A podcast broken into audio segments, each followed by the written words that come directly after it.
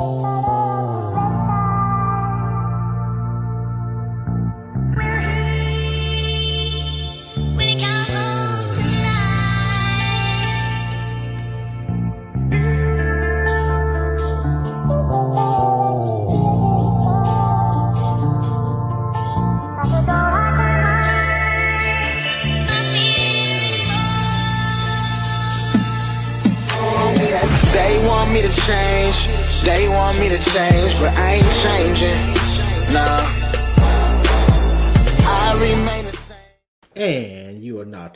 to another episode of Intellectually Petty Radio, brought to you by M3S3 Clothing, Men Make Moves and Suckers Stand Still, and as always on the mighty, mighty, mighty Nerve DJs Radio Network. Come on, man. It's redundant. It's every week. It's legend after legend after legend. But today, we got a special legend, legend in the building. I'm tongue tied and can't even say it. We got one of the greatest actresses to ever get in front of a camera. She has got a resume that will compete with your favorite actress and make her look bad. She's a poet, she's a promoter, she does everything except cut the grass, and I haven't asked her yet. She might do that too. Thank you for stopping by. we got Thank you for having me. Thank you so no, no. much. We got Elle Breaunna joining the conversation. How you doing, Queen? And how's your family? I am blessed. We are blessed. Thank you so much for asking. And do you cut the grass, by the way? Just no, I would never. I don't cut the grass either. I, I, pay somebody. So as you that, should. As you should. I don't like that shit. How's life? You know, um, how, how's things going? Life is great, but life be lifing. But life is great. okay, I'm not mad at that. Yo, I had the opportunity to watch an interview on Ten Bridge. I think it's Ten Bridges show. Yep. Yep. Thank you. Yeah, like your man, like just like I, like shit. I don't know what what to talk about at this point. like like dude, he really did. Shout out to him. He did a phenomenal job. Shout out to tim Bridge. Yes, yes, great, great, great podcaster. Where do we start at the beginning or uh, what you just dropped? Whatever you want, wherever you want to start. Uh, let's let's start with what you just dropped and go backwards. Okay, uh, I'm dyslexic, so that just... works. really? I'm self-diagnosed, but I'm more than sure that I am. Okay, self. All right. Um. So, what movie just came out that you you dropped? Well, it has not hit Tubi just yet, but it did premiere October fifteenth. It is Justice, the movie that I wrote, directed, and executive produced, and also starred in. It is a DR two production, and it should drop on Tubi uh, before Christmas. DR two, as in Dennis Reed. Yes, Dennis Reed Productions. Okay. Wow. Okay. Definitely one of the heavy hitters uh, in the city. Um, and I got a chance to interview uh, Thomas L. Harris a couple hours ago. That's my boy. He that he well he said basically that that's my girl. Tell him I said what's up. So let me get that one out the way. Why acting? What what does it for you? Since I was so backstory, my grandparents raised me, and my grandfather used to always watch all the black and white movies.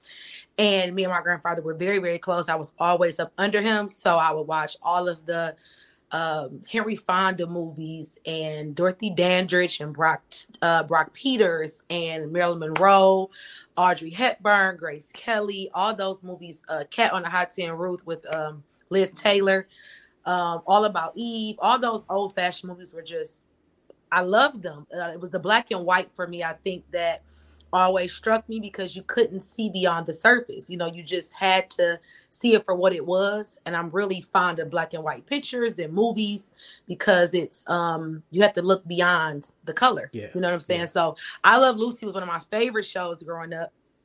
Uh, which is why I originally dyed my hair ginger eight years ago. Uh, Lucille Ball is the epitome of, com- of comedic uh, timing. Uh, she broke barriers uh, for women in television during a time where women weren't wearing pants, men and women weren't sleeping in beds with each other. So um, I just always loved the imagination of things too. So. Okay, and when did you get your start? Oh, second grade. I was Rosa Parks, Macy Jemison Academy.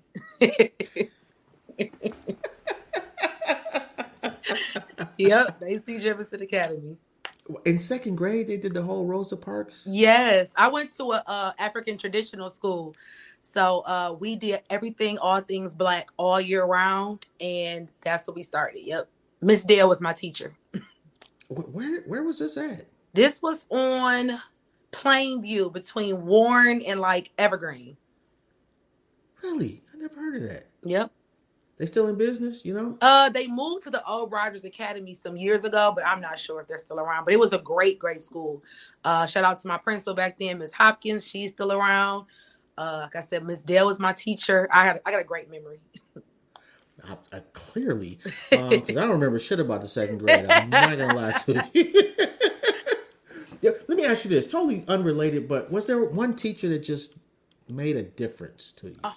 Miss Gerhardt, uh, seventh, seventh and eighth grade literature teacher.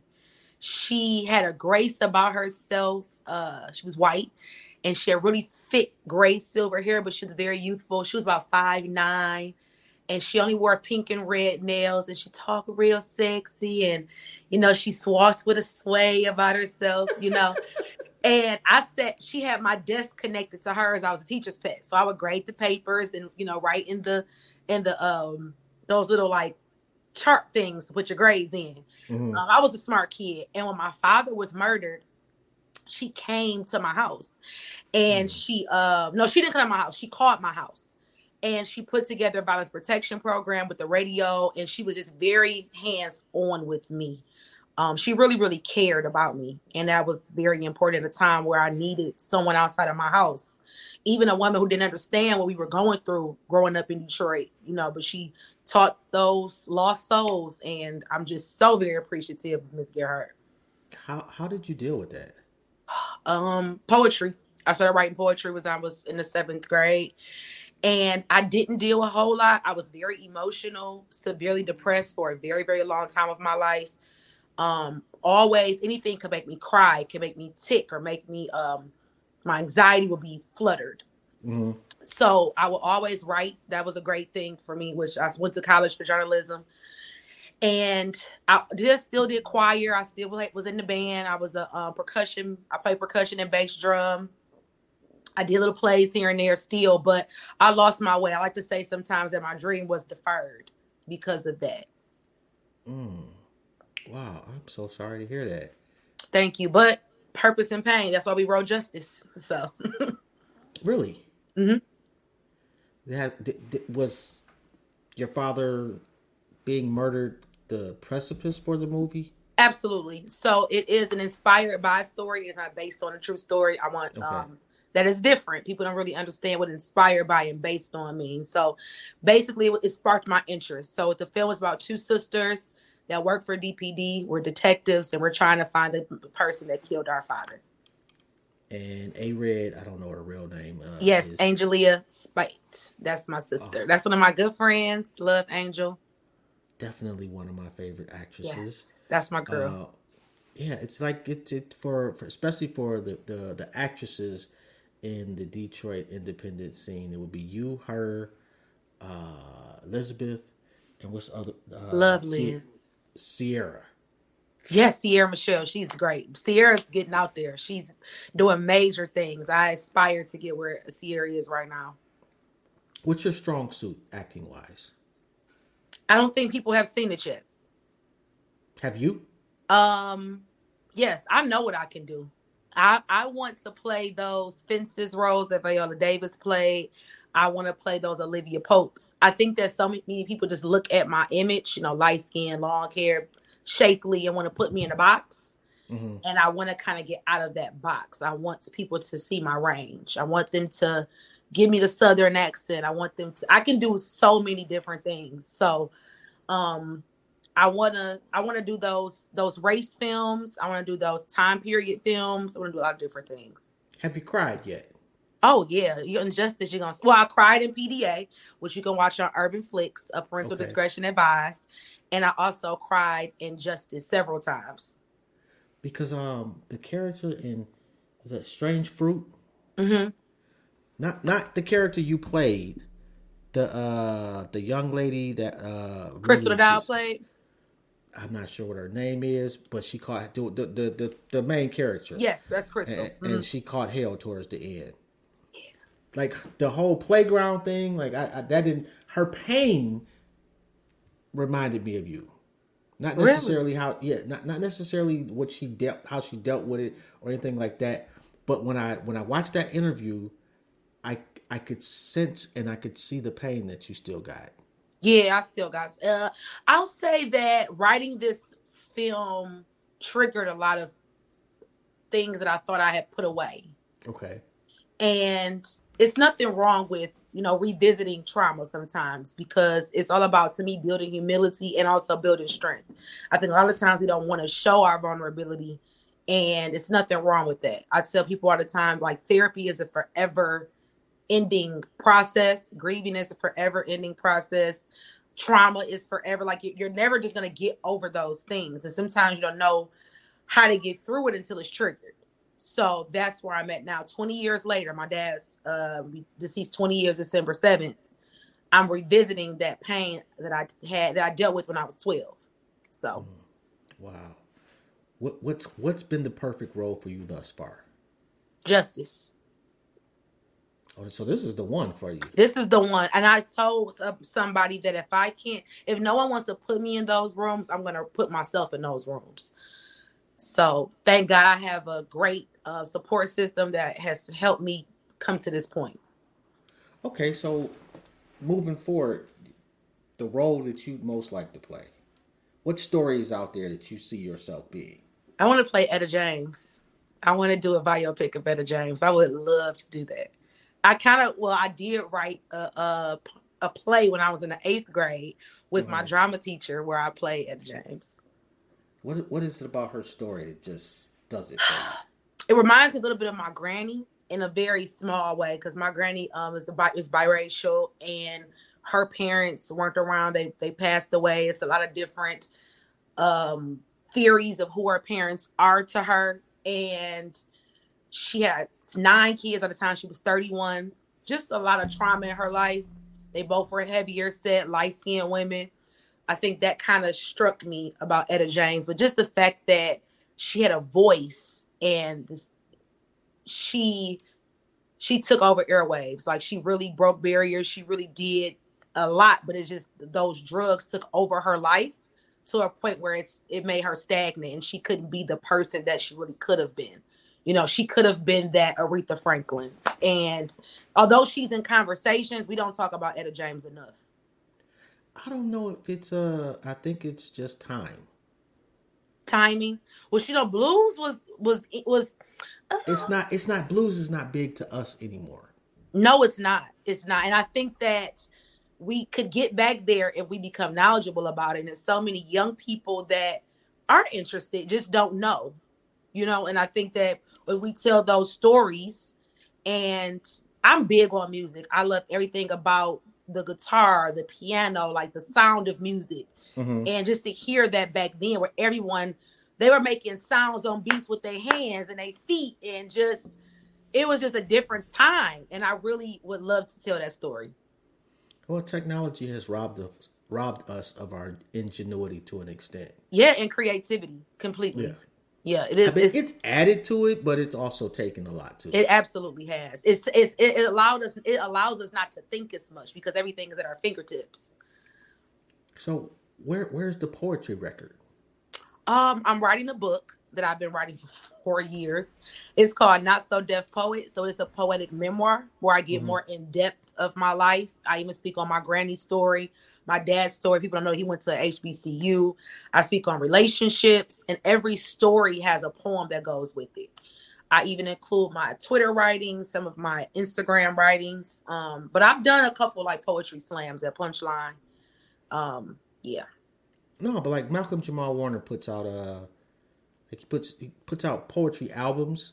Yeah, that you could auto books, audio books. No, no, they're like oh, just literally the like, albums. like an album with music behind it, the whole nine. Mm. Yeah, you got your you got some dope shit too. It is because a friend of mine, I did a soundtrack with my movie. Um, it's featuring a lot of great Detroit artists. Uh, I don't want to say Detroit artists; they're just from Detroit because these guys Mhm. are global. Babyface Ray, Baby Money, Tay B, Payroll, Bodie James, D Rick, etc. How did you do that? I am thankful that I have great relationships with people. And I've known a lot of these guys since we were kids. And I just picked up that phone and they were very eager and adamant to help me make this happen. And shout out to my manager Rita. She's a music supervisor. Phenomenal. Oh yes, Karita put it together actually. So she did all my paperwork. She helped me process everything for the um for the soundtrack and for the film music as well. Love Rita. Rita actually brought me on set on audition for my first professional play um for Joe Smith, Diamond Girls. I This was was, just in about like to say that. Yep, this was in like uh ooh 2011 or 10. I wasn't quite ready yet, but I Mhm. ended up landing the role in 2017 and we did it uh, with Joe Smith. So shout out to Karita. She's always believed in me. Always, always. What do you prefer, uh, movies or the play? Plays. I love theater. I love What the is it? rawness of theater. It's like one and done. Like you can't go back. You gotta know your lines. It's the drama, it's the adrenaline, it's the feeling of like I can I can grasp it. That's what I love about about uh, theater. Yeah, I couldn't do that, man. I'd be scared shitless. You don't even see the people. It's so many lights on you. You can't even see nobody. yeah, but I know they're there, Okay, I guess yeah, and I can hear them. yeah. You know, especially our people. You know, we we gonna we gonna talk you through it. They gonna scream at you at the. they gonna do everything. Like I can't deal with that shit. But I will say, working for Joe Smith, I, I I would suggest anyone in Indy to work under Joe Smith at some point, because although he's a soft spoken and although he's a, a, a God fearing man, he's a stickler, and he kind of to me operates his uh, productions like real Hollywood hmm in a sense of like there's no change in the the script. If he says say ha ha, you have to say ha ha. Like there's no ad libbing. There's complete structure from beginning to the end. And Hollywood is like that. I took some classes with Tasha Smith online during COVID, and Mhm. it's just like that. Do you prefer that, or, or I mean, would you prefer to be able to kind of ad lib? Because I, I think I remember every- you saying I remember you saying the difference between like uh, Moolah films hmm and like a Dennis Reed film. Yeah, like Was- Moolah is gonna let you. If it if it rolls, Thomas is gonna say let it roll, and they like that um uncut, that raw. It works for them. They- They're very unorthodox. It works Mhm. for them. Um, Dennis has his mind made up with a lot of different stuff, right? And although he'll let you go in and, and tweak some stuff, if it's not what he's looking for, he's not gonna let you do it. Where Joe Smith is not gonna let you tweak anything. I think that it depends on the script. Okay. And I think, and, and- and what I do believe as an actor and as an artist, period, you have to study your role. Even if it's something that you've never done before, that you have done before, every role requires you to perform differently.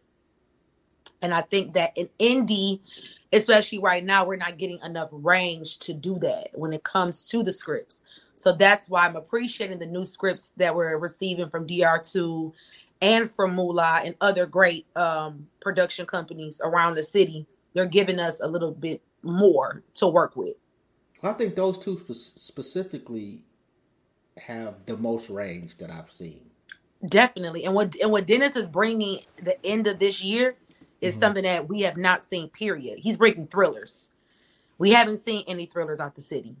Um not to this extent. Shout out to Velda Hunter, amazing and Obsession. Shout out to China Borderline Boss. She has wrote her second uh, film, Please, and starred in. And I think Please is going to take us to a whole nother level. Wait a minute, who's China? Is that the one who started Get Paid? Yes, she was the writer and director of Get Paid as well. Okay. Um, Sarah Ebolts is her real name. Really? yes. I- i- Is she from Detroit? She is born and raised Detroit. She went to Redford High School. She went to Mercy High School. She Well, is that's unfortunate. She had to go to Redford. I'm just saying. but she is. I think people think that everything about her is met. She, that she is authentically herself. If nothing else, everything that China depicts is herself from front to back, and she is a real city girl. I don't know. I- Like I, I, I like her. I really and I, beautiful woman. Um, it if you grow up in Detroit, you don't see too many others. No. So, especially for my generation, it's like 99% black people. Yeah, yeah. She's adopted by a white family. So she has a great story as well. Really? Mhm. That that just cuz she sounds complete like if if, if you got your back to her, she sounds like she's Yeah. off of Chalmers and Mac. Yeah. and she went to Mercy, so she's a bright girl. She's very bright. Yeah. Oh. Okay. Um how many movies have you been in so far? I think 11. Favorite That, one. that, that would include that, that, that you didn't write. Yeah. Favorite would- one outside of Justice. Oh, outside of Justice, I would say 11. That would include McGraw and Street Legal, I think. I love McGraw Ave. I love McGraw. I want Thomas to expand my role as a female cop. I think they need to see more of that. It's such a male dominated show, and I get it, but you need the softness of a woman, but still be hard at the same time. We you need female eye candy on TV. Well, yeah. Um, how do you study to be a cop though? Like, I, like do I you watched go- The Wire. I watched The Wire, and the female. Remember the female cop on The Wire? She was Asian and black. She was a lesbian. Okay, I'm gonna be completely honest. I didn't watch much of The Wire. Okay, so I during COVID, so we originally shot um McGraw 2017. It did not Okay. drop till 2020. Okay. So going into season two, I it was down for COVID, and I watched every season of The Wire during COVID. Um, I was hoping, of course, that they would expand my role too, so I can really show more of that. But Mhm. in essence, it didn't matter. I still was. I, I believe McGraw's going to really take off more, and I'm just thankful to be in a position to be a part of it. So I'm just going to take where I, take what I can get. Like I'm not a person that I'm not stupid. I know where it's going. So Yo, yeah. like it for for me, that is the best show in that genre. oh, for Period. sure. Period. That is the Detroit Wire. If you watch The Wire, that is our version of The Wire. I know. I, I was. Uh, we were talking about BMF, and I'm like, dude, you know, and I, and I was telling, I was telling Thomas, like, uh, you know, no, no disrespect to them, but they should have got Thomas and them, Mula, to You do need- BMF. You need it. If you if we had the budgets Oh my god! with the scripts that we if we had the if we had the budgets, oh, they have yeah. multi-million dollar but if we had a two hundred thousand dollar budget, it could still be really good. But when you're when you're when you're filming movies that are in a in a moment in time, they're a lot more expensive. Yeah. But also when you're filming something so authentically Detroit, it's not New York. So New York is very generic in a way. LA Yeah. is generic in a way. You kind of can figure out how to how to code that. But Detroit is so different, and we need more Detroit writers yes. to help push that. Every Yeah. time they walk in the door, they're not saying what up though. We don't do that. It Oh, makes it- It makes it fake. That's not true though. I say what up though, but every time I walk into a room or every single time I greet you, I might say what's up, man. I might not say what up though. Okay, like if I if I'm coming to your house, when I first get to your house, it's a what up though. But if I go to the bathroom and then come back into the room, it's not another what up though. No, and if if, another homeboy hit the door, you might not say what up though either. It might just be what's up, man. It depends. And mom, you know it's crazy. But you know what up though is more. That's y'all kind of created that. Your generation kind of created that, so it might be differently for you. Yeah. I just think it's an OD of it. And you know what? It, it I never thought of it that way. You know, because my That's like mother. saying B in New York. That's like every sentence is like, Yeah, what up, yeah, B? Or if yeah. I'm from Philly, like this John. If I say John every five minutes, it's like They do though. they do, but they don't. I got some Philly boy. I got some Philly guys. They say boy. They say John. They say other stuff too. Yeah, but it's like every 32, everything is a John. Yeah, yeah. Everything is a John. It, a John is nothing specific. It's a Right. thing. Like a John is a noun. It, it's just weird. It's You know, it's a noun. that John over there. Yo, Yeah. that, it and we just- don't know what the John is. The John could be the shoe, the girl, the the pole. We don't know what it is. You I just it's like if you know, you know. So, so you say you went to acting class. What what did you take? What, what was the biggest lesson you, you got from acting class? Um, the so the the bad part about when I was doing T-Saw is that I was in the middle of filming. He said, she said, Mhm. so I had to end the class early. But I was saddened by that because it was such it, it was it was method acting. So we were we were in there. T- so we had class we had um what, what do you say like um role plays where I'm talking to my younger self Mm. but I'm acting it out to my younger self, right? But it's really like I'm talking to my younger self. And before you know it, you're bawling your eyes out. And, and the whole class on Zoom is crying. Like it was therapy in that class. Like shout out to Tasha Smith. Great class, great teachers, great instructors. Like it was lit. We got to also talk to Lee Daniels. He popped in on us. Tasha Smith popped in on us. So it was really lit. Like I really want to go to LA and do the one on like a more personal class. hmm So what's stopping you? I don't know. I don't know. I'm and honestly, I think after justice, people are gonna see me more, and I'm I'm praying that it puts me in more more roles. Mhm. So I'm gonna actually take some classes moving into 2024 because I want to really perfect my craft. Like, I'm not the girl that's like, oh, I've done 12 things in Detroit. I don't have to audition anymore. Like, no, auditioning is important because it's conditioning you for something. It's allowing you to, to see your competition. Uh, it's it's humbling. It builds character. Uh, A-list actors audition for roles. So, what what's your weakness right now? I talk too fast. So I will stumble my words sometimes. And that's also something I plan to do moving forward is to take some speech classes to slow me down. Mm. How'd you recognize? I mean, you recognize this, or this was, was I recognize it. hmm really? Yeah. I'm a fast talker. My whole family talks fast. But sometimes I'll get, I'll stutter. I was a stutterer growing up too. I used to stutter. Okay. and I got out of that. But so sometimes I'll pause a while to try to make sure I'm gathering, and I can't do that either. Okay. I have to just have a steady flow and take the necessary breaths to continue the dialogue. How long does it take you to remember uh, your lines of the script? hmm Not long, but that's the bad part about film because I can learn my lines the night before for a scene, hmm but in, on stage, you got to know that shit months in advance, and you have to know the other person's lines too because you're feeding off of that. Oh wow! So what happens when the other person's screwing up? it fucks everything up. Either you gonna catch it and you could you could bring it back, or it's gonna completely fumble it.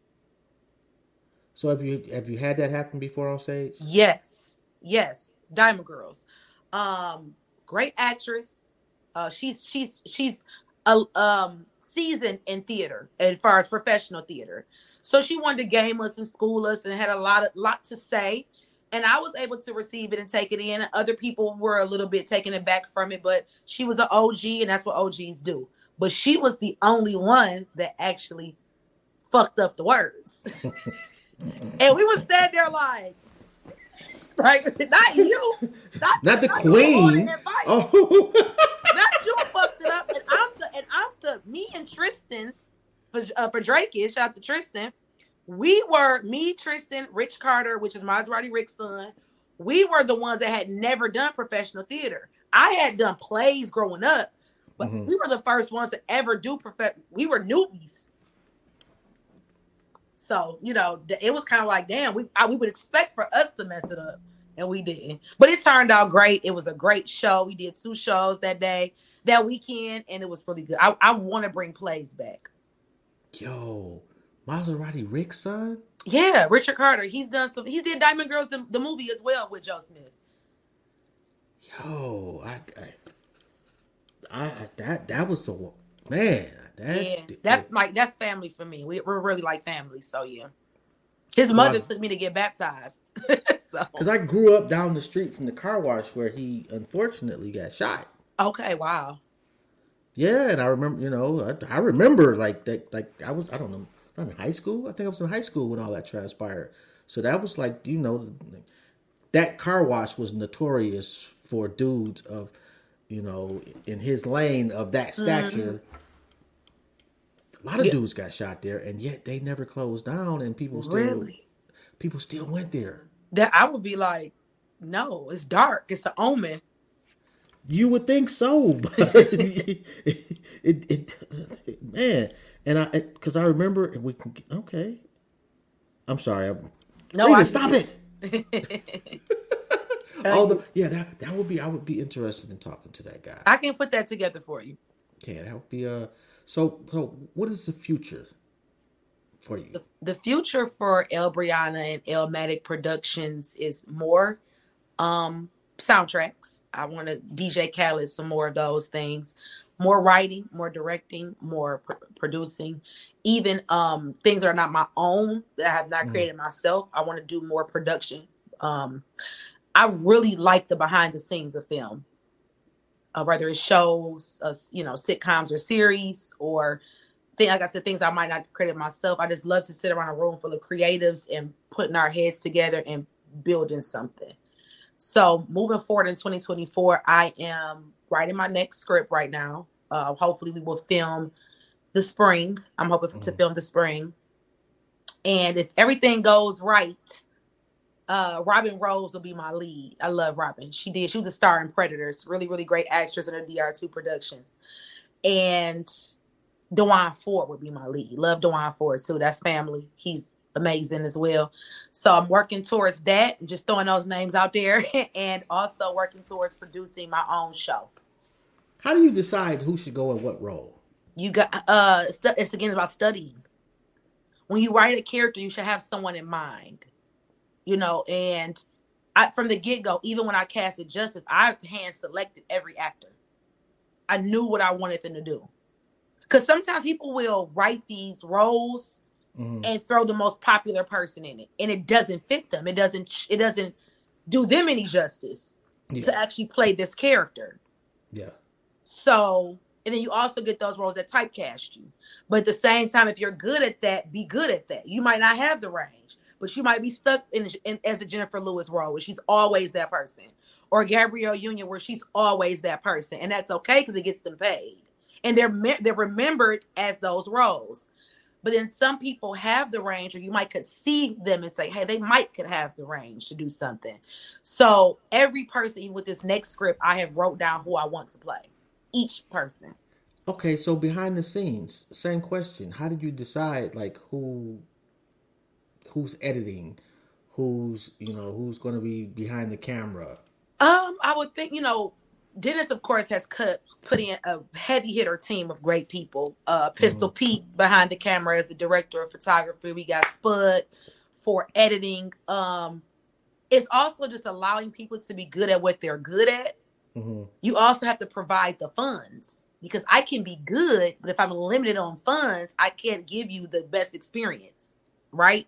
Hmm So all that takes account, and then also I'm, I'm sure researching and studying people. I'm sure that you you've had your good and your bad and your okay, and you know I think that everyone should always go back to school or always just research or always just study to be the very best in whatever field you're doing. How did you deal with de- depression? um God, praying, church, sisterhood, family, just being able to rely on people to pray with me and not pray on me, and people to introduce me to God in a different way and actually know God for myself and know that I have felt Him in every path of my life, you know. And this has been happening since I was a kid, just to think back. You know, I went to Lutheran schools, I went to Catholic schools. I've always had faith somewhere in my life. And I always have to rely on God in every decision that I make, um, every downtime, every great time. I praise God no matter where I'm at, no matter what my circumstances are. So, what were the low points as an adult? Um, low points were traumatic relationships. I've dealt with some of really tough relationships.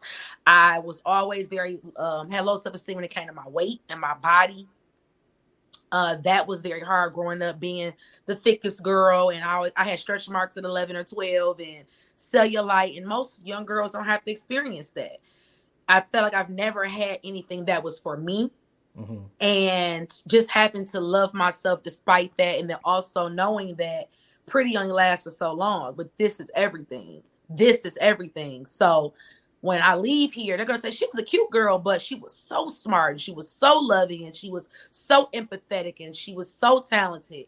And I think those words um reign precedence over everything. So once I started to understand that everything wasn't physical, that's how I got past that point. And I still struggle with that. I went through a, ga- a weight gain last year, and I I went back to my 11 year old self where I didn't like myself, and I was upset, and I was lashing out, and I was like, oh my god, I thought I was past this. But the reason I was past it was because I was happy where I was. It was a trigger of getting back to where I didn't want to be anymore, mm-hmm. and that's what brought that depression back again. I wow, you, you know it's and and I think that that that's like a uh geez, I, almost a punishment of of being beautiful. Is that people don't allow you to have mental difficulties or challenges. No, or to feel human, or to say, um, I don't like this about myself. People don't want to hear that. And then I always say too, like black people aren't human. We're black people. We aren't allowed to feel anything. Man, say that. We're not allowed. I'm not allowed to say I'm having a bad day. I'm not allowed to say I'm angry because if I'm angry, I'm an angry black woman. You know, and, and your bad day is, oh, what's wrong with her? No, I'm just simply having a bad day. Or if I want to take a personal day, if something has to be wrong with me. No, I just need time to save space for myself. We aren't allowed to do that. And not even within our own community, we're having a hard time understanding that I'm going to have a moment that has nothing to do with you and all to do with me. And it's about picking myself up, brushing my knees off, and keep it moving. But I'm still allowed to sit in this space mm-hmm. and deal with this space because if I ignore it and I keep doing shit and moving fast, it's gonna tomorrow will be the same problem. So how do you how do you get rid of the baggage of a bad relationship I pray, I ask God for strength every single day. I would chant it. Give me strength. Give me strength. I'm strong. I'm strong. I'm strong. And it was also realizing that I deserved better and that life was too short to be sad because, I mean, if no one knows what death is, I've experienced a lot over my lifetime. And I just, my papa passed away and I just was like, you know what? I don't want to be this girl anymore. I didn't like myself. I was mm. mean. Mm. I was emotional. I would be the person walking around be like, damn, here she go. I didn't want to be that. And I knew it was something else in me. You know, I, I knew who I was before this relationship, although I was very young when I got in the relationship. So it was knowing that we all make mistakes. I still contributed something in the demise of this relationship. I still affected him in some sort of negative way as well. It wasn't just all him. I, I allowed a person to treat me that way. So also moving forward to not allow someone to treat me that way and just forgiveness. I literally had to forgive that person for hurting me and looking at them and saying something is wrong with someone that wants to mistreat people. And mm. there's also something wrong with the person that allows people to mistreat them. Yeah. So I can work on me, I can work on you, but I will forgive you and move forward. One of the most difficult things you can do in life is love somebody that doesn't know how to be loved. Yeah. And and and knowing that every day my love language changes you know, I you know, you could say I like physical touch and words of affirmation today. Tomorrow I may want a gift, some flowers. The next day I may need something else. So every day I'm going to require something different because I'm changing every day and every day I'm just needing something else. So it's being with a person that is receptive to, I'm sorry, receptive to your love languages and receptive to how you need to be loved and no matter your bad day. I think because so much of my generation, we give up fast. We quick to say, it didn't work today and it's never going to work. I'm over it. And then our grandparents stuck around too long. So it's finding that happy medium of, yeah. do I see light at the end of the tunnel? Or was just, just, or just worked for what it needed to work for and it's done. Yeah. Knowing when to cut it, cut it loose is, is a difficult task. Yeah. And you knew before you even cut it loose, it was time to cut it loose. You know, I've I've been there too. Like I want to hold on because I'm such a stubborn Taurus. I want to prove to everybody that this is gonna work. And at the end of the day, made a fool of myself. And then was okay with that. It was it's about walking away saying, Yep, I did it. Yep, it was fucked up and his loss. So so are are you in a happy place now? I'm in a very happy place. I am with someone that loves me for all of my flaws, all of my temperament, all of my moodiness, my smart mouth, but also we have great conversation. We can sit in silence and I still feel heard. Um I am very thankful. And I prayed for this. I did I pray for it. So it is here. Shout out to that man. yeah, he's but I was happy before I met him. He just is an addition that, to my happiness. That that that's the crucial element right there. He's an addition to my happiness. He does not he isn't the source of my happiness. But in times where I'm not happy with me, he's there to pick me up and say, "Hey, we can work through this together." See, that's that that is a level of accountability that escapes 99.9% of the women I've encountered. Yeah, women because so because we think that men complete us. It's, it which, shouldn't be a level of completion. Which is true to a certain extent. It's it's almost like a um, like you don't need an appendix person, you know, you can live without your appendix. Right.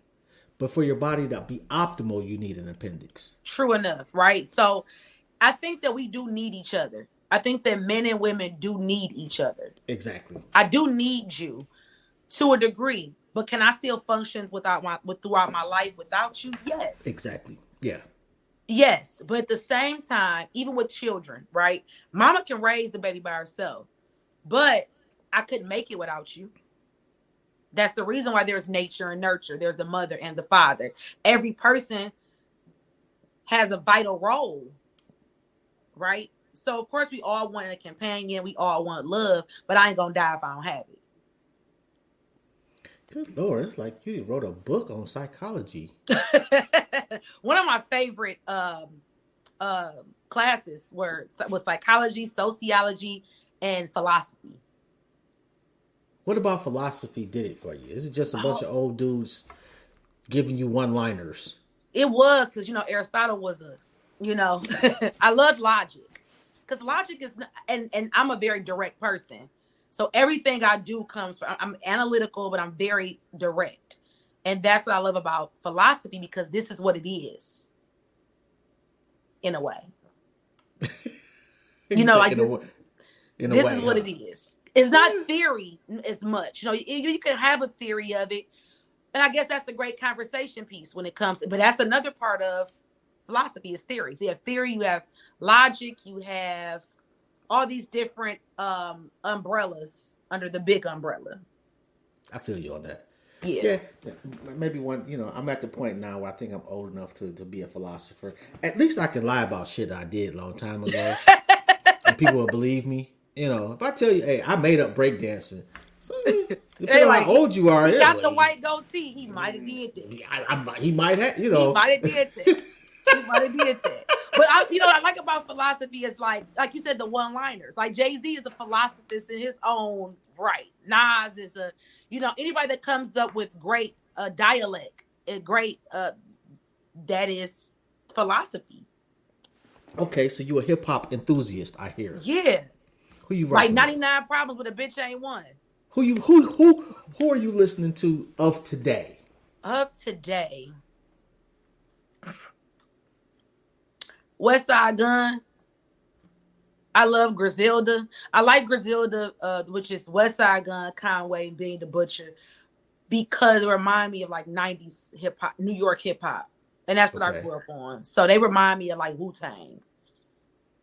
Every okay. every person is different. I like Stove God. I like uh Cordae. I like uh I like him. I love Cordae. Yeah, I like his whole little group he came from too. Uh I I got so I have so much different music on my phone, like from Otis Redding to Gwyneth Paltrow to Linkin Park to Teena Marie, Heatwave. Like you can listen to anything on my on my phone. Yo, Teena Marie had. Oh my gosh. I grew up with Tina. My mother played Teena Marie. My mother always played Mary J, Anita Baker, Faith Evans, Teena Marie. Then was her top four actually Fire and Desire with her and Rick James definitely top three songs of all time for me. That we me and him always joke that that's gonna be our wedding song. Yo, that I'm telling you, man, that that that when we song, saw someone on Instagram and the man walked out to it, it was like that was player as fuck. And I'm like, we could do that. Okay, well, when you get married, Uh, when the time is right. I think it. I think that love isn't the only factor when it comes to marriage. it is not. Actually, liking someone, in my opinion, is way more important. Cause you, I always say that I prefer to be liked than loved because love is tolerating, Yeah. liking is celebrating. Yeah, I love a pair of shoes. Philosophy, boom. yeah, But you know, like th- throughout the marriage, you know, the love will will have ebbs and flows.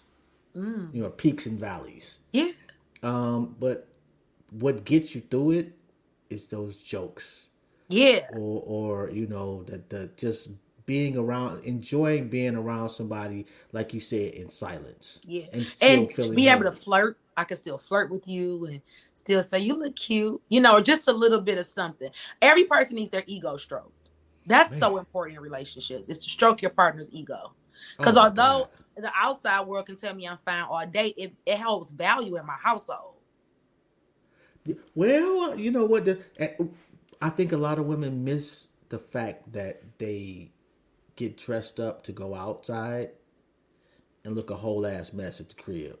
and see i don't i don't because i didn't see that growing up my grandmother kept her hair done my grandmother wore leather and see-through and snake skin and I- i mean well into her 60s okay? Like my, Oh. my grandmother was always She was with the shits. yes and my grandfather would buy her those outfits. Like she always looked good. And my mother always had lingerie. Even as a single woman she wore lingerie.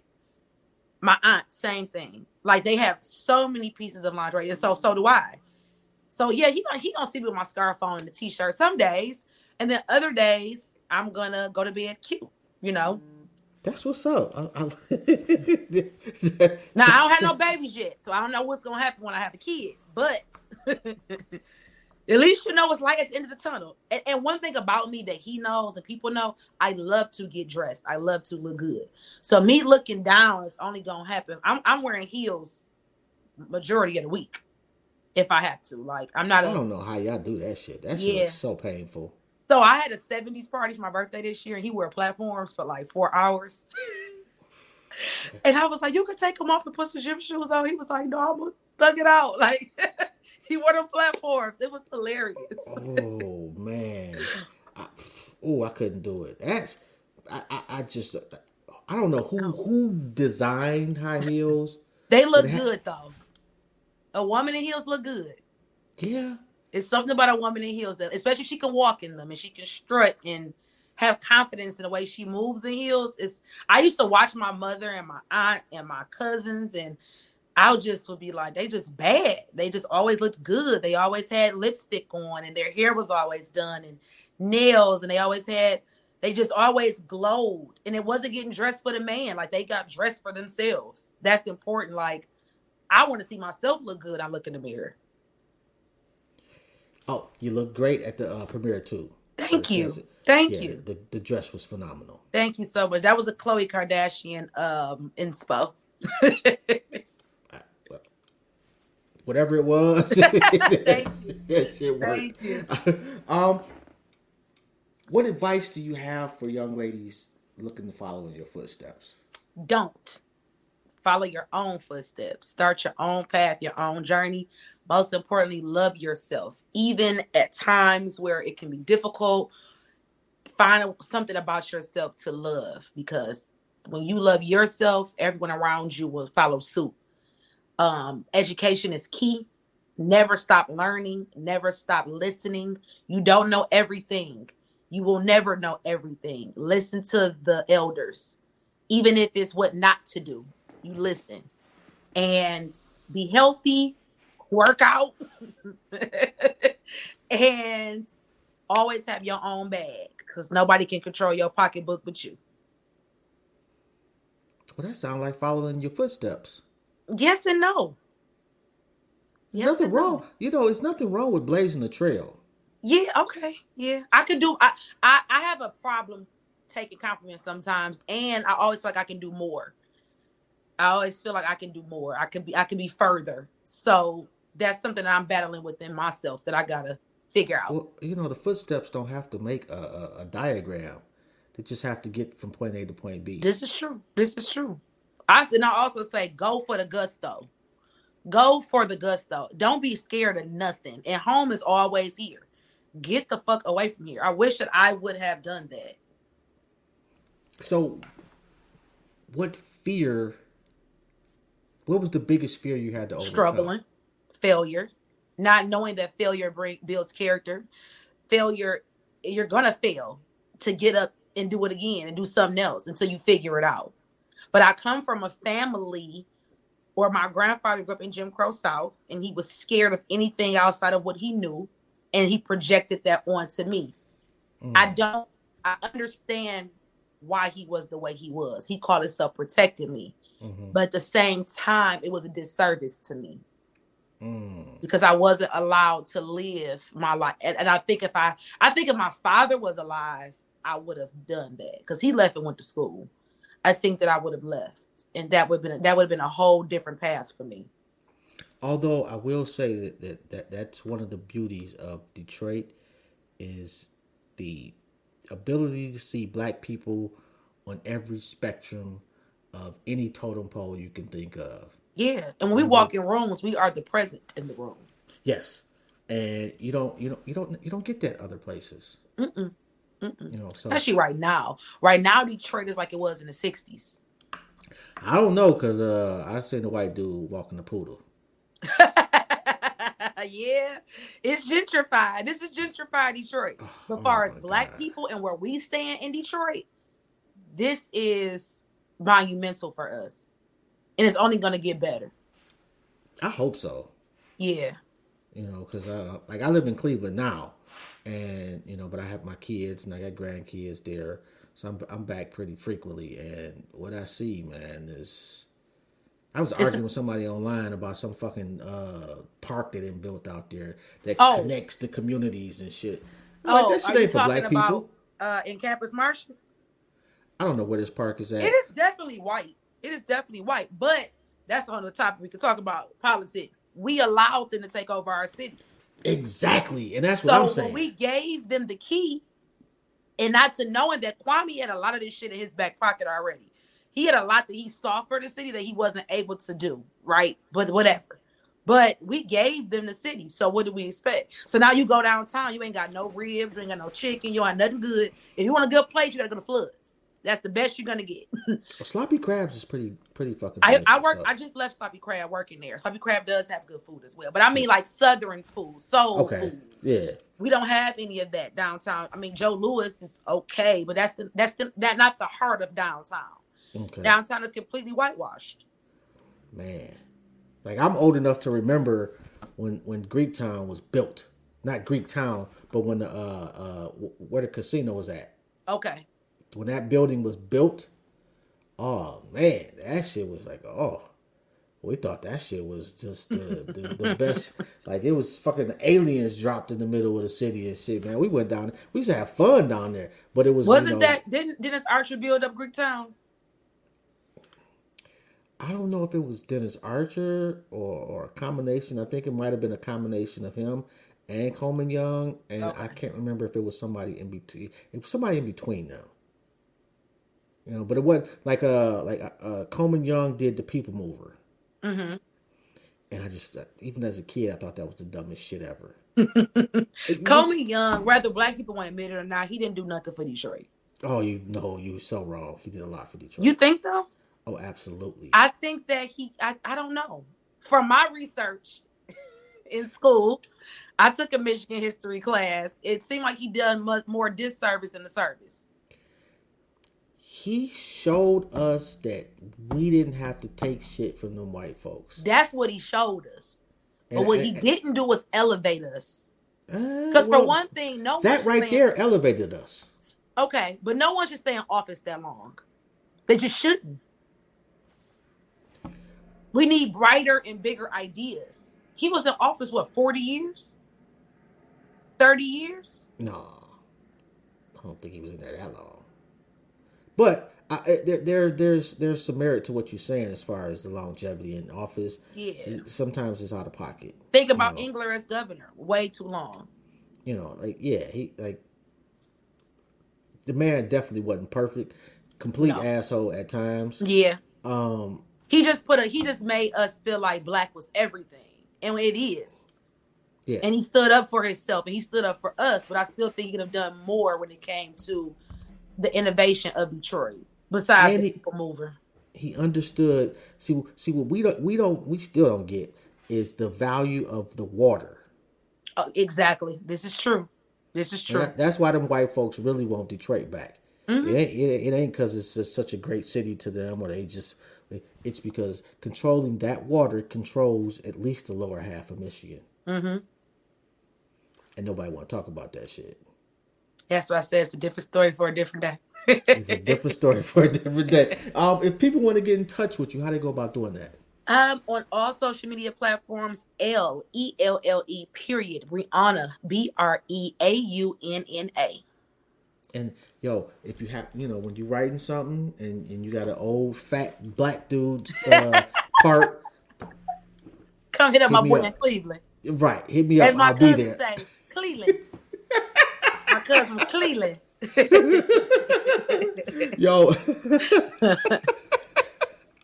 I got to shout out Rita for the for the plug. Um, Yeah. absolutely enjoyable talking to you. Thank you Uh, so much. I enjoy speaking with you as well, and I got you and put you together with Ricky. That's what's up. I like Gotcha. that. Um, if you need anything, please don't hesitate to let me know, and I got you. Thank you so much for having me. I appreciate the conversation. Thank you what you're doing, what you're doing for the black community, and keep it going. Wish you nothing but success and financial increases. Oh, yeah, I, I could. Oh, I, I could use some money. That's for sure. Me too. so, I, you know, I wish you nothing but the biggest bag possible. Period. And that God prepares you on how to spend it. Okay. Man, so, uh, I don't go nowhere now. Yeah, I'm all clubbed out. grandbabies. Well, yeah, they won't know. I ain't telling them I got no money. That- that- that's a whole ass lie. Cause I, You gonna spend all granddaddy gonna spend all the money. oh my god, yeah, I'm such a sucker. Anyway, on that note, uh, I do appreciate you for stopping by, and you have a phenomenal evening. You as well. Peace out. Peace out. Come on now. Y'all already know, man. Um just a beautiful person inside and out. Um, I thoroughly enjoyed that conversation, and hopefully you did too. This has been Jobs. This has been another episode of Intellectually Petty Radio. Please do not forget to like, share, to subscribe. I don't, I don't even know fuck I'm supposed to say with all that. You already know, man. Hit the YouTube up. Uh, shout out to Rita for the plug on that note, oh, and don't forget when Justice drops, make sure you tap in and go watch it 17 times a piece. Um, on that note, I'm out. Y'all have a good one. Oh, oh, before I do that, who we got next week? Uh, I think we got Ari B next week at 5 o'clock. At I'm sorry, I just happened to read a text. Uh, and Bobby Baymont uh, at 7 o'clock. So, oh man, um, that's gonna be a, a couple fires. We got some fire shit. Well, we always got fire shit. Um, but we really got some fire shit coming up, man. I'm looking at at, at a couple in particular. Yo, but in, in, in December we got a brother that swims with sharks. Like, what other brother have you ever seen that? I've seen this shit. I said we have got to get this man on the show. If for another no other reason, however, this man's got an incredible fucking superhero story as a background. You, you, you're gonna love this one. Um, anyway, we out of here. Y'all have a good one.